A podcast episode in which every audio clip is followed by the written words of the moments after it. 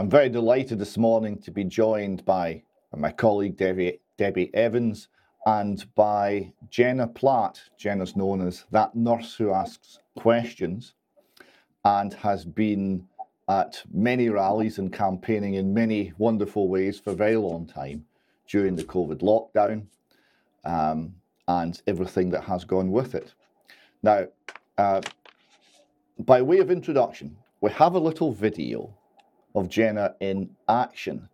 And I was so struck by this for reasons which I'll explain uh, once you've seen it. Um, I was so struck by it uh, that uh, we, we, we simply had to do a long format interview because we had so many questions. So hmm. uh, let's run the let's run the video and you'll see what I mean. Hey, a few questions, guys. So I'm Jenna Platt, and I'm going to ask these police a few questions. So I've attended several very peaceful protests, and what I've seen is the police attacking people. In fact, who is this police officer here? It's Inspector. It's, it's Jocelyn. It's the guy. How interesting. It's amazing because I actually knew we were going to meet again. I knew I was going to meet this guy again. Some people might recognise me from the video where I filmed his eyes and from the across the shoulder someone films me with him. All this taxpayer money, all these nurses that are too scared to speak out, all these patients that aren't receiving their care. With him. Any changes in mood since last time we met? Do you can't remember what the mood was when you were attacking peaceful protesters? Definitely wasn't doing that. Definitely were. Is that what you're trained to do? Attack peaceful protesters? Is that part of the tactics? Uh, we all know it's not, is it? I don't know it's not because I hmm? see I see you attacking peaceful protesters. Okay. That's what I see the police doing. Do you think we should be forcibly injecting people? Mandates? being forced, are they? You do realise the difference between choice and coercion?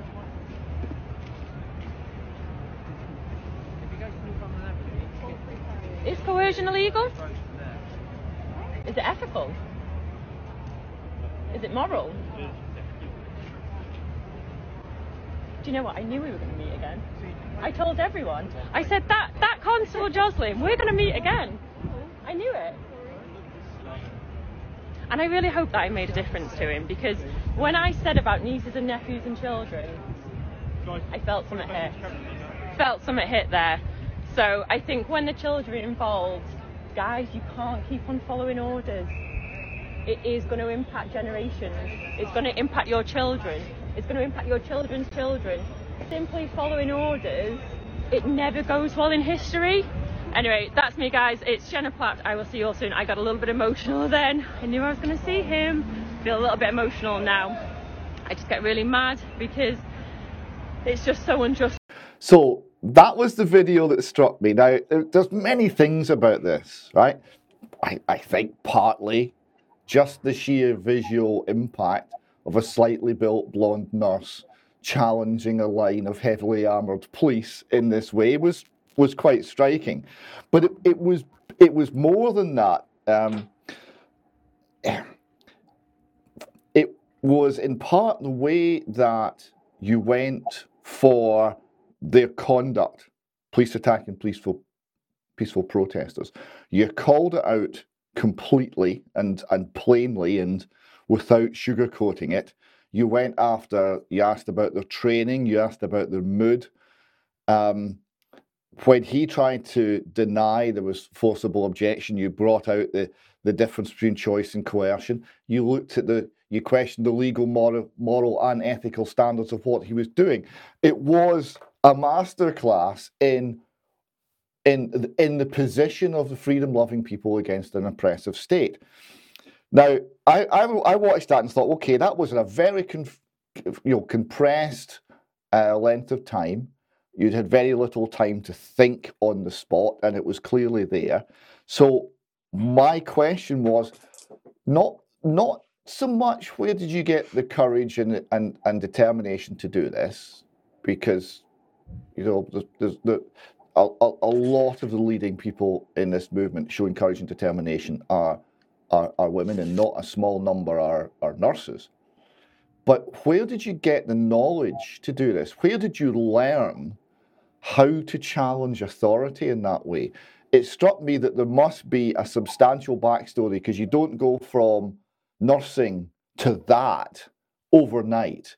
There's a there's a lot of learning involved.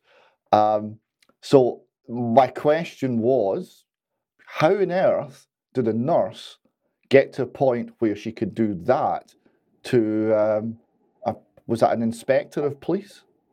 No, a constable. A constable, a police constable. How how did you get to the point where you could challenge them so effectively? What's the story? What's the backstory to you being able to do that? COVID. And I was that nurse who wouldn't necessarily challenge authority um, prior to this. I have always had a fight for the underdog, and I've, I've always been able to speak out if I see something unjust when it comes to other people. However, I would say that I was quite meek and mild, and that I wouldn't necessarily um, challenge authority, or I would do it in a less um, potentially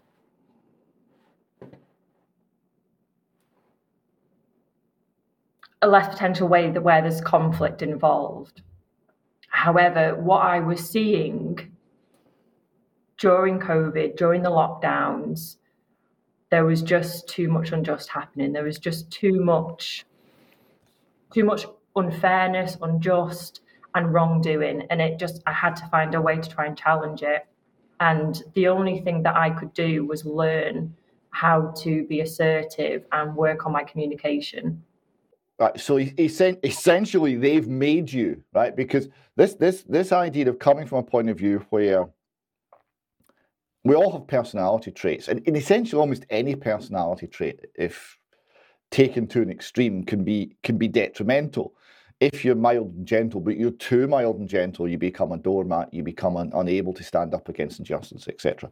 So um, it's it's necessary sometimes to go against um, major aspects of one's personality in order to um, maintain a position that is that is morally acceptable. So essentially, essentially, it was their imposition of of, of a medical tyranny um, that kind of drove you to um, um, to be to become uh, to have the skills you now have in terms of communication, in terms of argumentation, because I thought that was great argumentation as to how you put the the point forward.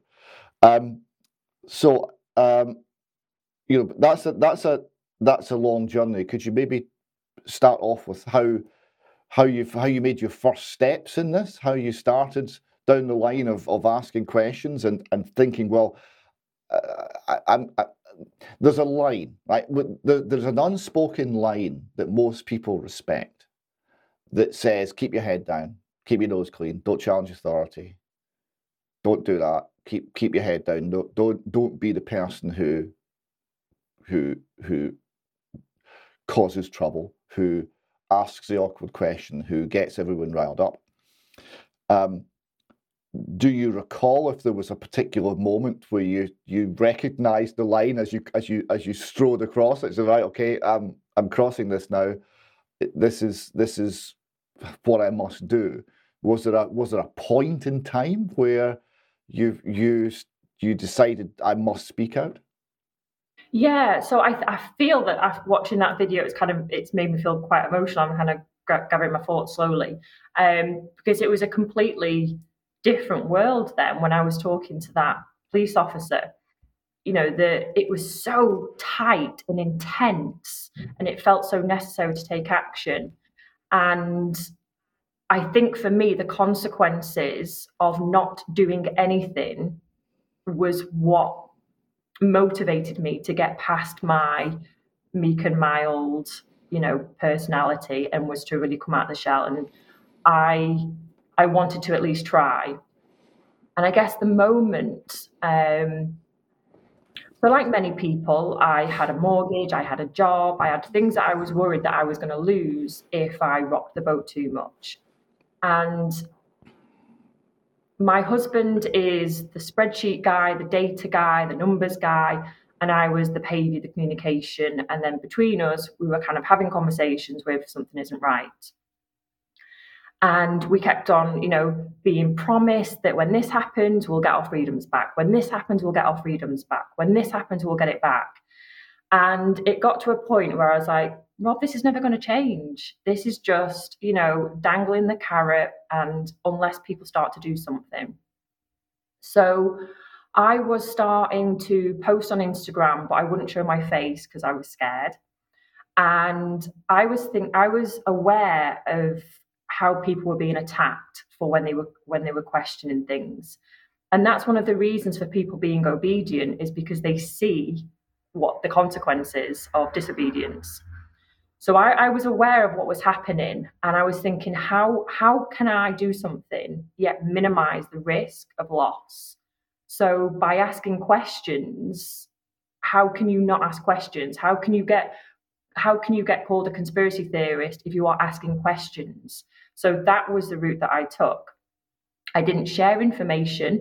I was just trying to learn and make sense of what was going on. And for me, the point was I, I went to two protests in Manchester. I think it was like October and December time. And I could see all these people that were thinking kind of similar things that me and my husband were. And then I believe it was Matt Hancock's 50 million jabs to freedoms. I believe that was it. And it's like, no, no nothing's happened, nothing's changing. So me and my husband had had a discussion, and if if this promise, if we were let down again, that was it. I was going to do something, and we were let down again. So that's when um, I walked to London. Right. So this this is a, a, a very critical issue that that you've highlighted there, and and one that we've talked with sometimes seasoned campaigners who have. Uh, been fighting some aspect of the state for years without actually um, grasping this concept. You talked about minimizing risk. You're talking about weighing the risk of opposing the state with the consequences of not doing it, and and to position yourself so that you have the least risk for the maximum effect, which is a very wise and, and quite correct way of doing it. I'd like to bring in Debbie Evans now at this point. I know you've had a long chat with Debbie off air. Um, uh, and uh, I'd like to uh, ask De- ask Debbie to pick up this this conversation with a few questions. Debbie. Jenna and I have had uh, an amazing conversation, and, and I think I just want to make it clear that you know, Jenna, you're a you are a trained nurse. Um, you're a trained nurse. You trained in the NHS, and and I mean your determination and the fact that you are so. And I think David said the word that really struck me was wise because you are incredibly wise beyond your years, and I think the gentle way that you've approached this has been key. But what interested me when we spoke so much was the fact that we were learning about the attitudes of people within care homes and the attitudes of nurses within care homes. And, you know, I'm just going to put a little caveat in there because I know that there are still plenty of people working in the care profession and nursing purely because they want to look after their patients and they refuse to leave because they're so worried that if they do leave, their patients are going to suffer. So I just want to put that caveat in. But similarly, your concerns, a lot of them were around the um, Nursing and Midwifery Council Code for Conduct. And you know, I, I'd never thought of it until I until you told me. And I went to look at the NMC Code of Conduct, and I know we'll get a shot of it up for, for viewers to look at. But actually, your question was very, very simple, Jenna. And it was to other nurses, why are you angry at me? Because people were obviously questioning what you were saying. And you were saying, why are you angry at me?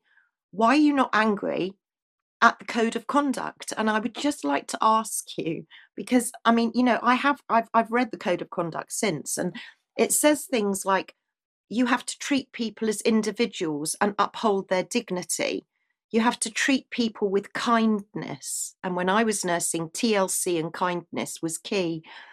And I just want to ask you, what kind of reaction did you get from nurses when you said, don't be angry with me, be angry. If you want to be angry, why aren't you angry with the code of conduct? Because you were just literally following your code of conduct. Um, can you explain that a bit because it was so effective?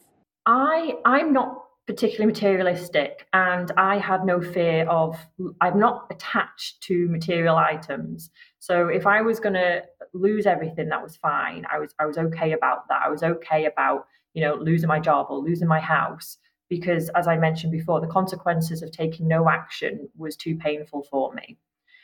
But there are people who have children. I haven't got children. So there are people who are in different situations to me.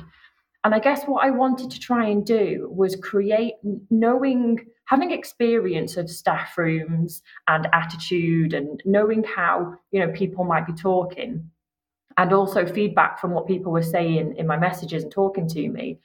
I wanted to almost give people a bit of a, a guideline of like how we can have conversations, how we can segue you know this conversation in and if we are sticking to our code of conduct and what part of the nmc code is informed voluntary consent your answer should be yes no not right now. And then after that anything else is coercion. So i wanted to be able i was only one person and there was only a limit to what i could do and the people that i could reach. And i wanted people to watch my content and think, oh gosh, yeah, that's that's a really good angle to take it. And you know, if if we're sticking to policies, we're sticking to procedure, we're sticking to the NMC code of conduct, how can people say that you know I'm all these names the media tell me I'm selfish, I'm a conspiracy theorist was the one that was banded around a lot.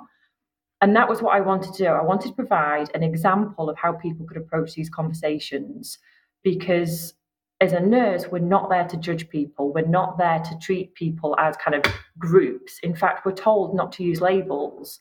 You know, don't use negative terms. Oh, the challenging one. Oh, the one who kicks off. Oh, the diabetic. We're told not to use those terms.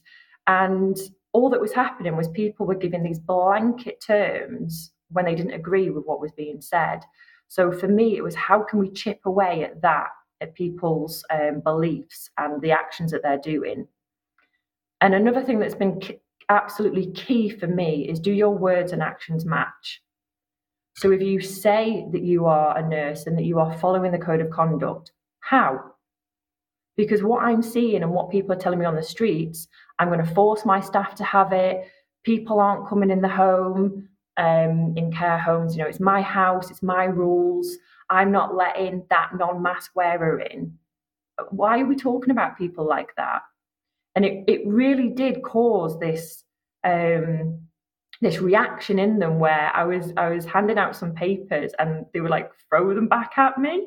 Um, or there was someone that quite a few comments while I was walking in the streets um, was well, like they'd see my sign and say, Well, that's bullshit. I'm not scared to speak out. And it's like, Well, I'm not walking for you. And have you considered that with that attitude, there's actually people in your place of work who don't find you approachable. One, when I was in Manchester and Salford, I actually spoke to a, two union reps who saw my sign and were talking to me. And they said, Oh, none of our nurses are scared to speak out. None of our nurses have got those concerns that you're talking about. And I asked them, Have you spoke to them about it? No, no, no. And I was like, Well, would you be able to like would you be able to ask them the question like do you feel safe talking about this? And they're like no no we don't need to do that because none all of our nurses are okay. But if you if you are not giving a um, a time and place where you can have these conversations because you see your colleague getting bullied and isolated you're not going to speak out you're not going to say how you feel. It's just head down and carry on don't cause a scene. So i was really really trying to offer people I, I, guess a way, a method, an oppor- like an opportunity to have these conversations without causing conflict. Um, during a time where, you know, in the newspaper we were told that we were the selfish ones, we were the ones causing all the problems. Um, so to try and help as many people as possible um, start having conversations. That brings me on to um, as a nurse when i when i started my training and i know that this is true for you as well because we've spoken but we started nursing because we wanted to do the job. Um, it wasn't about um, being applauded. It wasn't about being treated as a heroine. It wasn't about being called an angel. It was lovely when a patient's family brought us in a box of chocolates when they were being discharged. And it was great to hear your family say to you, We're so proud you're a nurse. But that was it. Did you see attitudes changing the minute the public started standing on the um, doorsteps and, and banging pots and pans? Did you find that nurses' attitudes changed and and maybe they were enjoying the attention and enjoying the applause? Um, because it strikes me, you just said, you know, uh, that staff were being bullied and staff were being they were being coerced and frightened. And I dread to think how that was knocking onto the patients. And I know we'll come onto that into the, the care that you you were hearing about that was going on in, in care homes. But what were the attitudes of nurses? And did you see a big switch when COVID started? Yeah, so when I was in Chester, I I was walking along and I think people see photographs of me like surrounded by people or smiling all the time. And I think people don't always associate me with walking on my own and having no idea who I'm going to come across with, like who I'm going to cross paths with. And when I was in Chester, I was just walking under the clock and I could see this woman and she was kind of like walking and then walking backwards and then walking to me and then walking backwards and then she changed direction. And just as she was changing direction, I said, Are you okay? Like, do you want a conversation? And she's like, Are you one of these nurses who say the hospitals are empty? Are you one of these nurses who say it isn't real? Are you one? And I was like, No, but do you want a conversation? Like, do you want to find out? And she was like, I've seen things. I've seen the hospitals are quiet now, but I've seen things. And I was like, But what have you seen? Um, and she was saying about the hospitals being busy, but I my criticism was that they had a very tunnel vision because during furlough you're going to have more people off, and the knock-on effect of not having that chain of um, team where you know you're not going to have all the staff there. You're even just putting on and off the PPE and washing your hands and doing even more documentation like that's going to take up more time. And when you're watching the news and the news is telling you how busy you are, you're going to feel like you're even busier than you normally are. So I didn't doubt that there were people that were busy, but I was looking at the bigger picture. Um, and for my experience was the COVID ward nurses and the intensive care ward nurses were the ones who were most angry at me. And back to your question about um, did they enjoy it? What what I found is that identity is completely kind of interlinked with people's reaction to COVID.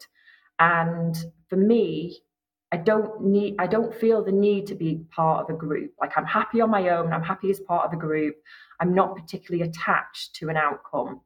Whereas I had um, colleagues who I'd done like my training with, and they just wanted to hold on to it. They, like they just did not want to let it go because they were now getting flowers at the door, um, rainbow banners with like their names stuck on windows around their house. They were getting applauded as they came back from work. They were going to the shops early. They were getting to the front of the queue. They were getting discounts, free food. And for, for me and nurse colleagues like that, it was almost like a tug of war where I was like, we should just be doing a job without all of this. And it was like, no, you're taking it away from me. And it was just this this battle of identity and I, so I'm doing my master's in transactional analysis. And one of the points in that, it talks about kind of social conversations and psychological conversations. So, what we say at surface level, and then what the deeper meaning is. And I think there was a lot of people who were saying, I care, I'm being safe, I'm doing this. And actually, they were getting quite a lot of nice, what we call in TA strokes. Like, you're an angel, you're this, go to the front of the queue. Um, and it's when people haven't had that validation, it's very difficult for them to no longer have it. And I, it makes me think about footballers, Premier League footballers, who get all this attention and glory. And then when they finish playing professional football, they turn to alcohol um, and drugs and prostitutes because they, they need some attention from somewhere and it, it makes them um, quite depressed. So that, that was what what my perspective was. Correct me if I'm wrong. What you're describing there is is really a bit of a fight for the soul of the profession. Right? A fight between those who are seduced by praise and attention and those who are concerned that uh, that the essentials are being lost. Things like um, kindness and respect and valuing of individual um, autonomy um, that are kind of that are core to to to the nursing profession. We're being overwhelmed by um, by the state uh, this by the state manipulation. As the state manipulated the whole society, it manipulated the nursing profession uh, as well, and po- possibly more so, in order to get the the desired result. Um, did you did you feel you were in a war, a war for people's hearts and minds, for nurses' hearts and minds? I definitely felt it was a battle. It was, and I think now when, when you talk to people, they've completely forgotten how difficult things were, how intense things were. I know when my husband dropped me off to walk to London, and I've got my little rucksack with me, and I walked past a few miles into the walk. I walked past um, police cars, and they, they'd stopped with some police officers and I genuinely thought I was going to get arrested, like at that moment, because it was essential travel only. You know, don't go out of like an hour or something away from where you live. And there was a when I was walking in London, there was um, I don't want to name the shop because I don't want to, you know, that's not fair on them. Um, but I was in a shop who were offering me support, and you know those little grey boxes that are on wheels and like people stand on them to stock shelves. There was one of those in there, so I was sat down and they were like, letting me use the toilet, letting me have a drink. Not to be a drama queen, but I felt like Anne Frank and they were hiding me because every time a customer came into the store, we just stopped talking. Or we talked about the weather. Like that there was there was an agreement between all of us without actually saying it that when somebody comes in the shop, we'll we'll moan about the rain.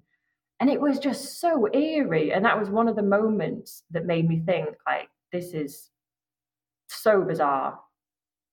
You really were on your own, weren't you? I mean, when you say you walked to London on your own, you didn't have a team of people around you. You had a load of power banks in your bag because you were worried to death that your phone charge was going to run out. And you really were completely on your own. I mean, how how did your husband feel about that? Because it must have been scary. And and you know, when you said about Anne Frank, and I I remember saying to you when we were having a conversation, it's almost like I'm talking to you as the French Resistance because you were getting smuggled into people's homes to be able to sleep on their so- sofa overnight. I mean, it's completely extraordinary your walk. But tell us about how you felt on your own because I know that you did feel threatened at, at some points and you were scared. And I think there was even a, a, a time where you were considering purchasing a stab vest. Is that right? Yes, it is. Um, so I'm uncomfortable because I'm shifting around in my um, chair now. So yes, it did feel like a risk. I had no idea who I was going to come into contact with. I was given my location on the walks. And the reason for that was because I wanted people to meet up with me so that then they could have contacts and connections within their local community. So I would help these people connect and then I'd go into the next city and things. And then people were people were so mad. And with you saying about a, a battle, there was also a lot of friendly fire where there was a lot of people who you know were in agreement with what i was saying. They were just not in agreement with the methods i was using. And they would put stuff out there saying i was a shill and controlled opposition. So it really felt like i was getting it from both sides. And there was a, a time where it was before the vaccine passports got dropped. So I'd got a van because I was going to do another tour for the vaccine passports, but I had a van this time um, to try and get through a loophole of the um, the social media censorship. So I thought, well, with a van, even more people will be able to see my message rather than just having a sandwich board down a street. Um, and I was just getting all of these really angry voice messages and like people posting stories about me and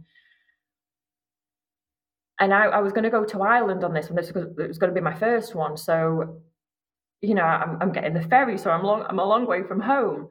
And yeah, I did. I had a look at a stab proof vest and I, and I was unable to talk to my husband about it because I know I'll start crying. Because if I'd have spoken to my husband about that, he would have wanted me to stop. I'm okay. He would have wanted me to stop. And I didn't want people to be aware that I was scared because there was a lot of fear. So a lot of people criticized me for smiling and having all these pictures taken. But I didn't want, there was so much fear about, like, I just wanted kind of a neutral content, I guess, on social media. So I was looking for a stab proof vest that I could wear under my uniform that wasn't obvious. So, like a slimline one that, you know, I could wear and nobody would know because it really felt like I was a target. Um, and I'm not one to overreact. And I think very often I, I underreact. So I really was concerned. And yeah, I didn't feel like I had anyone that I could have that conversation with at the time because if you're saying even on social media, they just tell you being a victim and you, you know, whatever. And I couldn't have it with my husband because he would have wanted me to stop. And I think what's most extraordinary to Jenna is that you, you know, though you're an NHS trained nurse, your job is to train other nurses.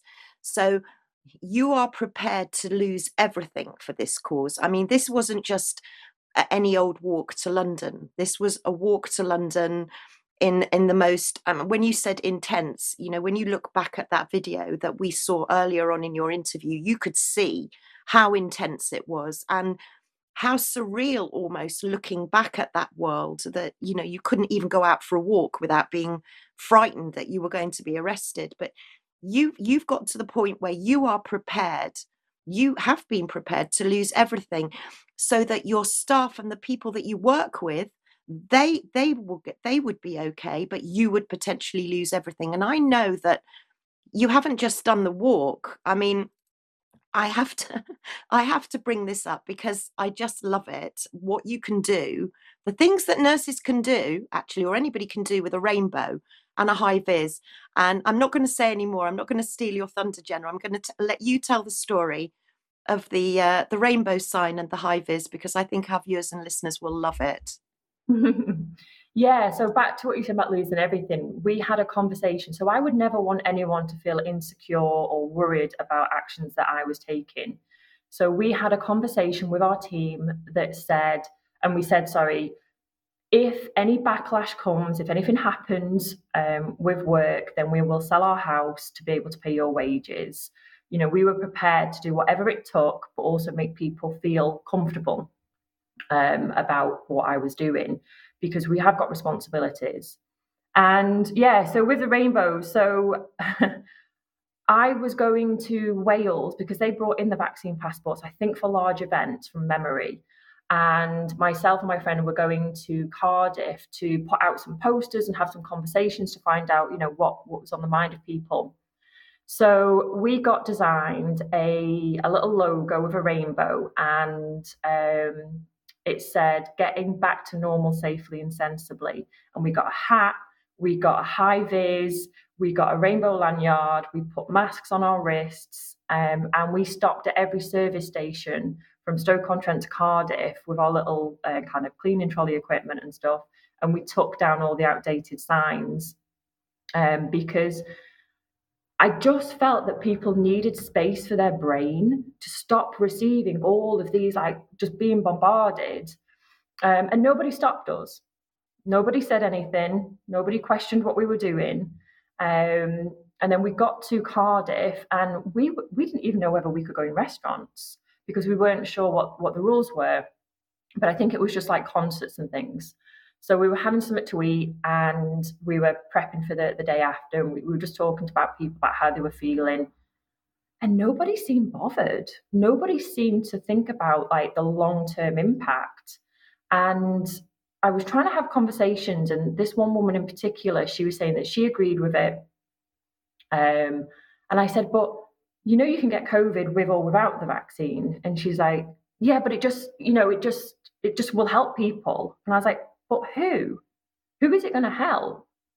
And she's like, well, you know, they'll, they'll, if you've not had it, you'll be tested. And if you've had it, you won't need to be tested. I was like, well, everyone can have it.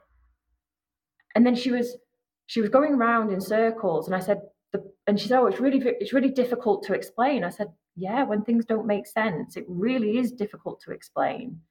And I think with that conversation with that lady and in reference to Constable Goslin, I think there has to be a point in realizing when you need to stop the conversation as well. So on that video, you'll see me, you'll hear me say, I knew we were going to meet again. So I tried to diffuse the situation because I felt that it was he was at a point where either he might get mad or his colleagues might get mad. So I think it is important to know when to stop and to know when to defuse it because curiosity is better than conflict. I love the story about the uh, the vis in the lanyard. Um, it reminds me of one of the, uh, in a kind of similar vein, um, uh, a story from uh, fighting against educational abuses. John Taylor Gatto um, was teaching in a, a very deprived area of New York City. But New York obviously has lots of attractions, and he wanted to take the kids to various museums and the Federal Reserve and all the rest of it. But they had they had rules, and it basically didn't say no poor black kids. But what it did is it put in limits on the ratio of teachers to pupils that only the fee-paying, uh, very expensive schools could could match, and the public schools could not. So it effectively it, it prevented public schools from going to any of these places. So what Gatto said is he got some of the taller kids and said, right, you're going to be teachers. And they said, what? How, how we? So no, no, no. It's about attitude and, and demeanor and how you hold yourself. We'll teach you how to act like an adult. You get a clipboard, stand up straight, it'll be fine. And, and he did this for about a decade and he was never called once. Everyone absolutely accepted that the person he said was a teacher was a teacher, even though it was actually a pupil, because they had the confidence to go and do it. And they beat the system and they beat the system because they recognized the system was being intensely unhelpful, counterproductive, um, and was was was being a limit on human thriving, not an advantage to human thriving. So th- this is in the same spirit. This is very good. Um, and I, I, would say, just in passing, that, your your point about knowing where to stop and the and the style in which you approach the interactions. Um, you talked about how you're always you're very often pictured smiling.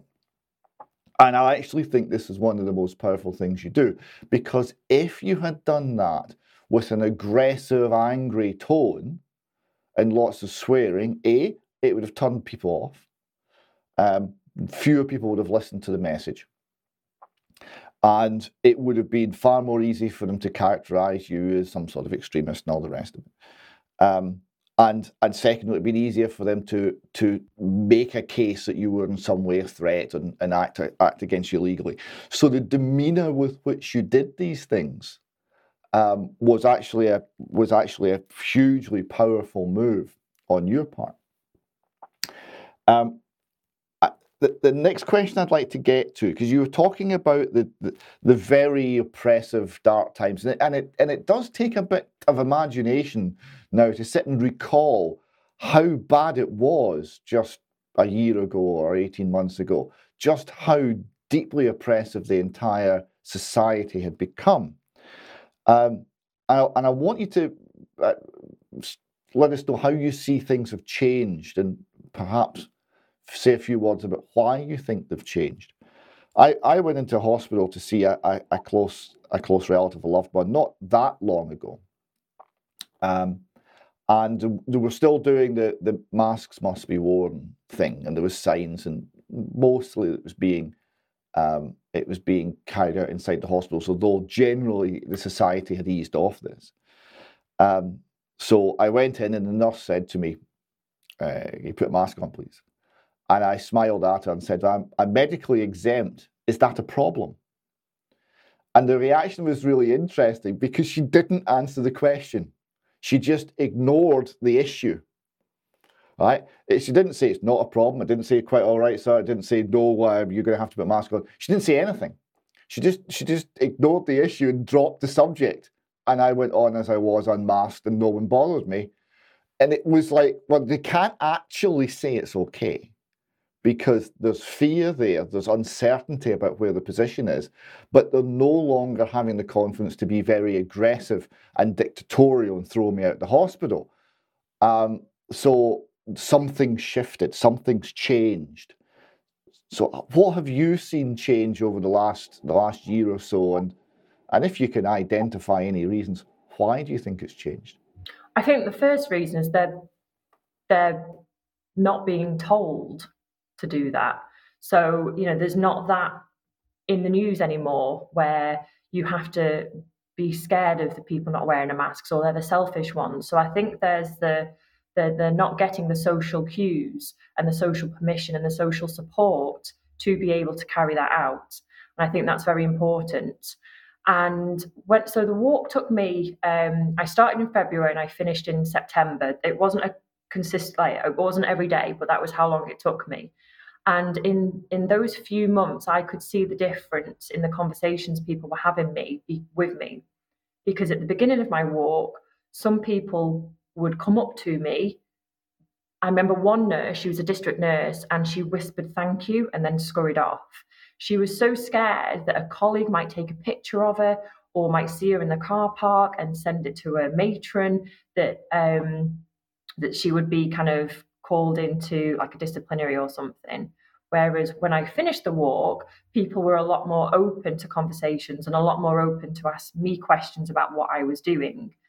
So I think the the social cues of what is and what isn't acceptable, because if you're given permission to act in a certain way and you almost get praised for doing that. I was in a supermarket and the security guard, you know, shouted at me in front of everyone. And then that gave permission to all of the shoppers who could hear him with their trolleys kind of walk towards me and start shouting at me as well. I don't think that is there anymore. And I think that is a direct effect of the media um, not not having these shocking headlines and, and not telling people who to be scared of. And one of the big learnings for me is people don't dislike discrimination, they dislike being discriminated against. And I think that's the majority of people. For me, I don't like discrimination, and my words and actions matched that. So what I was doing, I I wasn't telling people not to have a, a medical intervention if if that's what they want and they've read it and they've not been coerced and they are doing it based on what they're reading and, and reasons for themselves i was not discriminating against. It was about informed voluntary um, consent. However the majority of people it's not that they dislike discrimination it's that they dislike being discriminated themselves. So then they will bark at you first so that they don't um, lose their place in the group. Yes, I see. Uh, just before I hand over to to Debbie for for the final question today, uh, did you ever work out how far you walked? No, I didn't. Do you know what I wish? Kind of like in hindsight, I wish what I'd done is one, worked out how long I walked. But some days I didn't even walk that far because I would be stood just talking to lots of people. So sometimes that that was just as effective. I'd be in a city, but I wouldn't necessarily walk very far. Um, so I, I, wish I'd done that, and I also wish that I'd had, you know, those little um, like a metal counter thingy where you like click it. I wish I'd had one of those to count how many people that I'd had um, a conversation with. Jenna, I, you know what? I mean, I think we're going to have to do another interview because there's so much more to cover, including everything that you'd encountered within care homes. And I know I, I just quickly before we finish up, I just want you to to elaborate a bit on something that you said to me, which really it really struck home with me. And you said that you were seeing attitudes of people with care homes saying, It's my care home, my rules. So basically, they were coming in really heavy with their rules. I mean, how did you feel? How, how did you manage that situation when people were doing that? Because that's quite hostile. Yeah, so there were a lot of on, online forums, um, and I could see people having conversations that were using the words, you know, I'm going to force all my staff um, to have the injection and I'm going to make sure they do this and they're not working if they don't. And if, you know, if they don't have it, they're not getting any hours. And it was so aggressive. But then the group would all just like all the comments, you know, they'd all thrive around it. And they would say that, you know, people aren't coming into their home. And, you know, working in care of the elderly and end of life care, it was never our home. It was the people who pay to live there, and we're there to support them. So, again, the words and actions aren't matching at all. And one of the most tragic stories that people um, told me was there was a lady, and I can see it happening. There was a lady who her dad was dying, and they wouldn't let her in. But they said, We were so lucky he had a window. We were so lucky he was on the ground floor because we could walk up to his window. And this guy was dying and that was my motivation again for for doing this because I just couldn't I just couldn't bear people dying alone. And this guy was dying, and he kind of was trying to turn around um, to like reach to the window, and he died. And the day after, the care home rang the family up and said, "Oh, you can come and collect these things now." So they were allowed in the home to collect his belongings but they weren't allowed in the home to hold his hand. And the guy was dying, he was going to die. And people say that I'm cold for talking like that, but we weren't going to stop him from dying, but we could have stopped him from dying alone. And yeah, that that that was too much for me. Um, in in that video, the first video with um, Constable Joslin, that was I repeated that like just constantly when I first encountered him because we only get one opportunity to facilitate a good death. We only get one opportunity to put things in place, support the individual, meet their needs, have conversations with the family, let them know what maybe to expect. And it it's that's the last thing that the people remember. That's the last thing that leaves them. And then you know having the the period of anger frustration during the death and then having the difficult task of arranging the funeral yeah what what happened? It was just it was awful. Um and a lot of people now from what i can see it's almost like the um that's just thrown to the back of the head. Like, no, that wasn't me. That didn't happen. Like, I, I wouldn't, I would never have said that because they're no longer in that situation where they've got that social acceptance of saying these horrible things. And I think that's what's so tragic. And I think that's why any nurses that are listening to this interview, um, I think everyone will be able to identify with the TLC and kindness and holding hands. And, you know, it wasn't our place to give someone an inflatable glove to, to, to hold when they were dying. It was our hands they needed to hold, and we couldn't be there for them. I think to, to, to finish on, I just want everyone to know that you are currently under a pre investigation of the NMC. Um, and we won't go any further into that but i just want people to know that you know you are under a lot of pressure and you you know you are being investigated and also, your husband has been in the most phenomenal support I know. And I mean, to be honest with you, I don't know. I, I don't know many husbands that would would be able to drop their wives off and let them walk 150 miles. I mean, I can't imagine how worried. And I know that he was incredibly worried. And I know that one of your big concerns was not worrying him. So it was kind of a double edged sword. But you know, it's cost you an awful lot of money, Jenna, and you've never asked for any help, and you still don't ask for any help because you've said this is this is this is what you feel you want to do, but it's cost literally tens of thousands of pounds in vans and hotel fees and travel fees.